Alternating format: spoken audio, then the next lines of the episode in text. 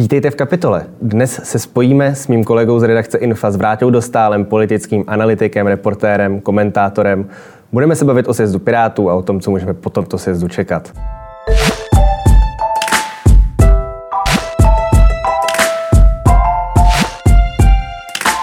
Ahoj Vráťo, zdravím tě aspoň takhle virtuálně. Já tě zdravím taky a zdravím i naše diváky. Já myslím, že máme to takové tématické. Budeme se bavit o sjezdu Pirátů, který byl též celý v digitálním prostředí. Ty jsi to sledoval jako novinář s bohatou historií účastí na sjezdech politických stran. Jaké to vůbec pro tebe bylo sledovat uh, sjezd, který neprobíhá tak, jak jsme na to zvyklí, ale čistě v digitální podobě? Tak je to samozřejmě atypická situace, protože přece jenom to hemžení na těch sjezdech a ty, eh, ten, ten, ten šum a ten ruch, který se tam děje, je prostě specifický a, a, a ojedinělej a tentokrát jsme prostě všichni seděli doma a sledovali jsme to uh, skrze monitory naše.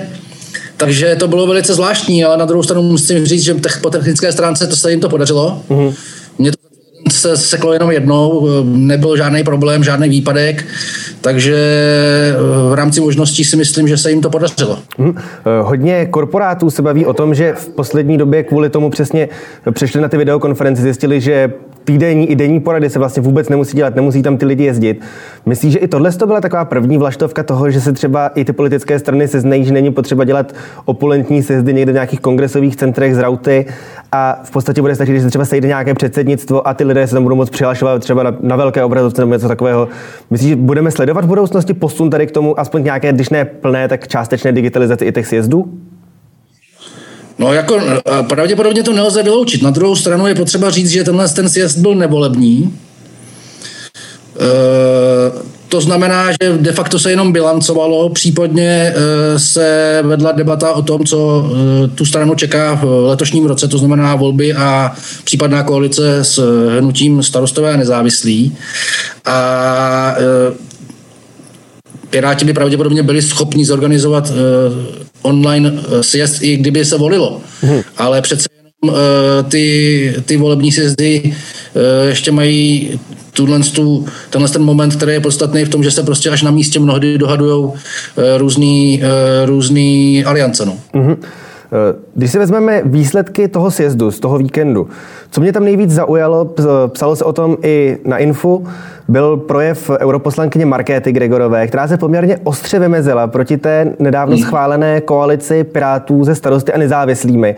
Co myslíš, že si z toho Markétina projevu můžeme vzít eh, my jako pozorovatelé, eh, co do toho, co očekávat v budoucnu té koaliční spolupráce těchto dvou stran? Eh, předně je potřeba říct, že ona byla mluvčím těch kritiků, jo? pravděpodobně eh, těch lidí, kteří, eh, kteří, kterým ta koalice úplně nevoní v té, v té straně je víc. Byť ještě nevíme, kolik jich je přesně, výsledky toho hlasování se dozvíme v úterý ráno. Uh-huh. V každém případě já bych vypíchl asi dvě věci. Předně, ona kritizovala poměr zástupců Pirátů a starostů na kandidátkách protože ta původní představa byla, že bude ten poměr 3 ku 1, mm. nakonec je to 2 ku 1 a navíc s tím, že podle toho, co ona říkala, tak na těch hraničních místech, to znamená na těch místech, kde se bude o ten mandát bojovat, řekněme třetí až pátý podle velikosti e, kraje, tak tam jsou Piráti. Mm. Jinými, a to, to za prvé. Za druhé, ona se eh, dopočítala toho, že oproti samostatnému postupu Piráti budou mít maximálně pět až sedm víc poslanců, než, mají než by šli samostatně. Jo. To za další. No a druhý moment je ten programový, kde ona eh, zkrátka se obává toho, aby uh, ty kompromisy nebyly příliš velký, v tom slova smyslu, že by Piráti uh, vlastně, ona dokonce řekla, přišli o svou identitu. Mm-hmm. Když zmiňuješ tu identitu, eh, myslíš, že jako pozorovatel a dlouholetý komentátor souhlasí s tím, že se občas říká, že prostě Piráti přišli o tu možnost, když by kandidovali sami, přesně potvrdit tu svou identitu, potvrdit sílu té značky a v podstatě, kdyby došlo k tomu, že Piráti by eh, sami o sobě získali 20% ve volbách, takže by opravdu nikdo nemohl spochybnit, že jsou teď dominantní opoziční silou sami o sobě a když to teď se dostanou do toho, že přesně, že tu bude moct někdo říct, že vlastně za to mohlo to, že s nimi šli starostové, starostové tež jako prostě budou říkat, podívejte, kdyby jsme tam nebyli, budete mít míň. A že se tím Piráti skutečně připravili o to, jako uh, vytěžit z toho momenta, které mají, to úplné maximum? faktem je, že ta strana vznikla před 10-11 lety. Byla postupně budována ze spodu, je to hnutí, které vznikalo spíše na aktivistické bázi a posiluje pozvolna procento po procentu. Jo. Argument uh, současného vedení je, že, a padlo to tam několikrát, a vlastně Ivan Bartoš mi to říkal i v rozhovoru, který jsem s ním dělal minulý týden, že oni se dopracovali do fáze, kdy potřebují to, čemu on říká evoluční skok. Mm.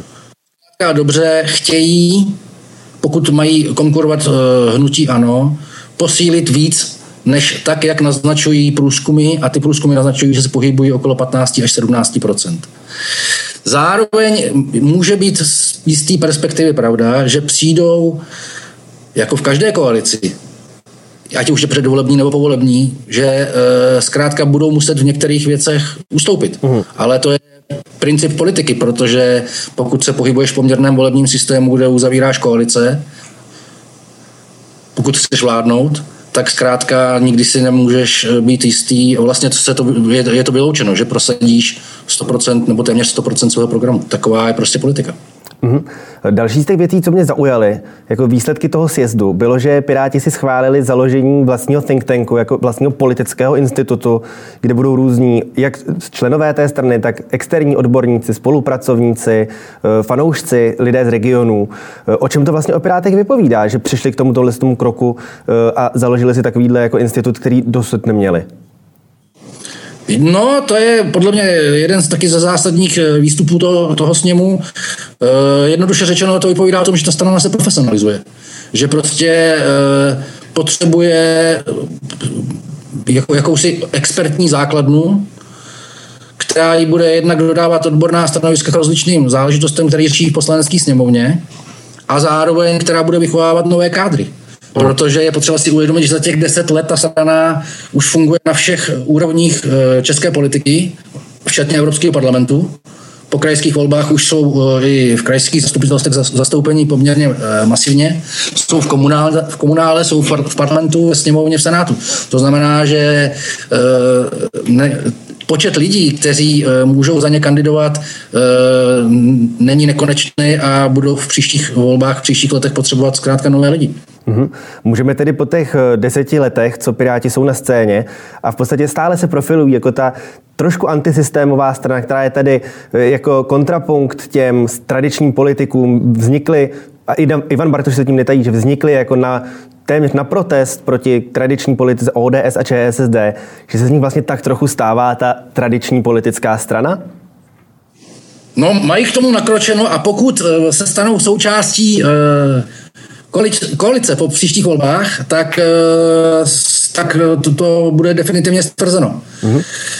Protože něco jiného je být protestní opoziční stranou, samozřejmě něco jiného je nést vládní odpovědnost. A můžeme to sledovat, ten přerod můžeme sledovat už na komunální úrovni, Eh, vždyť oni jsou součástí koalice ve třech největších městech, to znamená v Praze, v Brně a v Ostravě. A tady je zajímavý podotknout, že každá ta koalice má naprosto odlišný půdorys. V Ostravě vládnou spolu s hnutím ANO a s ODS. Eh, v Brně naopak hnutí ANO jako vítěz voleb bylo vyšachováno a Piráti tady vládnou s ČSSD, s ODS a s Lidovci. A v Praze, jak víme, eh, dokonce v opozici skončilo nejen hnutí ANO, ale i ODS. Mm-hmm. Když se zaměříme na tu povolební koalici, eh, četl jsem tvoje články u nás na Info, kde nejdřív si tam měl rozhovor s politologem, který říkal, že program Pirátů se v některých bodech shoduje s programem ANO a že vlastně čistě programově by ta koalice těchto dvou subjektů nějaký smysl dávala. Nicméně potom v tvém rozhovoru přímo s Ivanem Bartošem, Ivan Bartoš říkal, že si vlastně už v současné době koalici s ANO představit nedovede. Navzdory tomu, že v minulosti třeba říkal, že kdyby tam nebyl Andrej Babiš, oni jsou vlastně proti stíhanému premiérovi, takže možná nějak, ale teď to tedy vyloučil. Máme tady vyloučení eh, koalice s hnutím ANO, jak ze strany Pirátů, tak ze strany eh, ODS a i těch zbylých subjektů v rámci té trojkoalice spolu. Eh, pokud by to tedy mělo být takto, tak by nic jiného než nezbývalo, než koalice těch pěti subjektů združených v té jedné a v té druhé koalici A myslíš, že navzdory tomu, že ta antikampaň, jak ODS, tak Pirátů proti sobě se zdá být občas silnější než jakékoliv vymezování se vůči ANO, že je vůbec reálné udržet takovýhle pětičlený ad hoc subjekt při životě celé to volební období? To asi nevíme nikdo, nikdo z nás. Samozřejmě eh, koalice složená z pěti stran, to jsme tady od roku 89, myslím, neměli. Bude to složitý, ale zatím eh, všechny ty subjekty deklarují, že tak či onak to jinak eh, nemůže dopadnout, pokud budou mít, bude mít těchto pět stran ve sněmovně většinu. Ale soudržnost, jaká bude soudržnost té koalice, řekněme, půl roku, rok po těch volbách, pokud vůbec eh, teda se staví vládu, je samozřejmě pro, těžko předpovídat. Uhum. Nemyslíš, že by pro Piráty bylo svým způsobem výhodnější postavit se do role, kterou teď drží KSČM v té současné vládě, tedy jenom do role jakéhosi tichého podporovatele té menšinové vlády, toho, toho subjektu spolu, třeba i se starosty a nezávislými a být prostě tou, tím jazyčkem na vahách, který vlastně drží tu vládu tak trochu pod krkem a svým způsobem si z této pozice může dovolit i o něco víc, než kdyby byl součástí té koalice jako takové? Vzhledem k tomu, že oni dlouhodobě uh, kladou poměrně velký důraz na transparentnost, na jakousi čistotu v tom, uh, jak deklarují své cíle a jak je prosazují, tak si myslím, že tenhle manévr by se jim hodně těžko vysvětloval voličům. A, ale především by se jim vysvětlovalo těžko s ohledem na to, co prostě teď před těma volbama budou říkat. A pokud budou říkat, že jejich cílem je deagrofertizace de státu, tak uh, si neumím představit, že by po volbách uh, byť na chvilku uvažovali o tom, že v nějaké variantě udrží nebo dokonce budou podporovat uh, hnutí ano u moci. Uh, tam se tě vrátil, jak vnímáš eh, krok Ivana Bartoše, který oznámil, že si chce domluvit schůzku s prezidentem Milošem Zemanem, aby se ho otevřeně zeptal, jak Zeman bude postupovat po volbách, zdali uh, ten první pokus, první jmenování premiéra bude čistě pro vítěze voleb, bez ohledu na to, kdo to bude, nebo jestli to bude, uh, dá Zeman možnost tomu, kdo mu přinese 101 podpisů nebo jakoukoliv vyšší většinu v poslanecké sněmovně. Čím se asi naráží na to, že se dá očekávat scénář, kdy sice Andrej Babiš těsně vyhraje, ale nebude mít s kým vládu složit. Uh, je to od Babiše prozír, teda od Babiše, od Bartoše, je to od něj prozíravé, tak to se uh, zjistit, na čem je, nebo to může být hodnoceno i tak jakože přehnané ambice toho, že on už si věří, že tím premiérem bude, protože on se sbírá těch 101 hlasů hmm. a že třeba některé voliče to může odradit, že v podstatě tady volby jsou za tři čtvrtě roku a Bartoš už si jde pomalu dojednávat svou podporu na to, že volby dopadnou nějak, jak dopadnou a bude mít jistotu, že Miloš Zeman ho pověří sestavením vlády. No, je to jako svým způsobem je to zvláštní krok od něj. Eh, na druhou stranu bych to nepřeceňoval. Jak sám říkáš, ty volby budou za tři čtvrtě roku. Eh, poslední týdny eh, se vyrojilo celá řada spekulací, jak bude postupovat Zeman, kdo bude skládat většinu, kdo bude případně premiérem, ale podle mě je to všechno strašně předčasný. My vůbec ještě nevíme, co se do těch, do těch voleb stane. A je třeba si uvědomit, že obrovské množství voličů se rozhoduje opravdu v posledních dnech nebo hodinách. A tak je, je prakticky úplně nesmysl teď cokoliv eh, odhadovat nebo prognozovat. Uh-huh. Je to prostě daleko. Eh, když zůstaneme ještě na chvíli u Miloše Zemana, eh, hodně politiků, včetně Pirátů, se trošku pohoršuje nad tím, že Zeman vyhlásil nebývalé brzo ty volby. Hmm čím došlo k tomu, že vlastně strany mají omezený limit 90 milionů, které mohou investovat do kampaně. Myslíš, že tady tohle v podstatě možnost menšího čerpání, kor v těch koalicích, eh, menšího čerpání těch peněz po delší dobu, že to ohrozí více tu trojkoalici, nebo to může více eh, ubrat i, té, i pirátům a starostům v té druhé koalici, v té liberálnější, řekněme?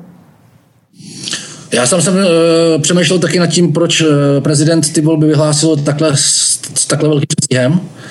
Eh, kromě toho limitu mě žádná, nic jiného nenapadlo a samozřejmě je to pro ně problém, protože kdykoliv, když svolají tiskovou konferenci eh, například ve sněmovně k jakémukoliv zákonu, tak oni musí, eh, budou muset vážit, zdali ta konference nebude, zdali celá ta akce nebude, není součástí kampaně.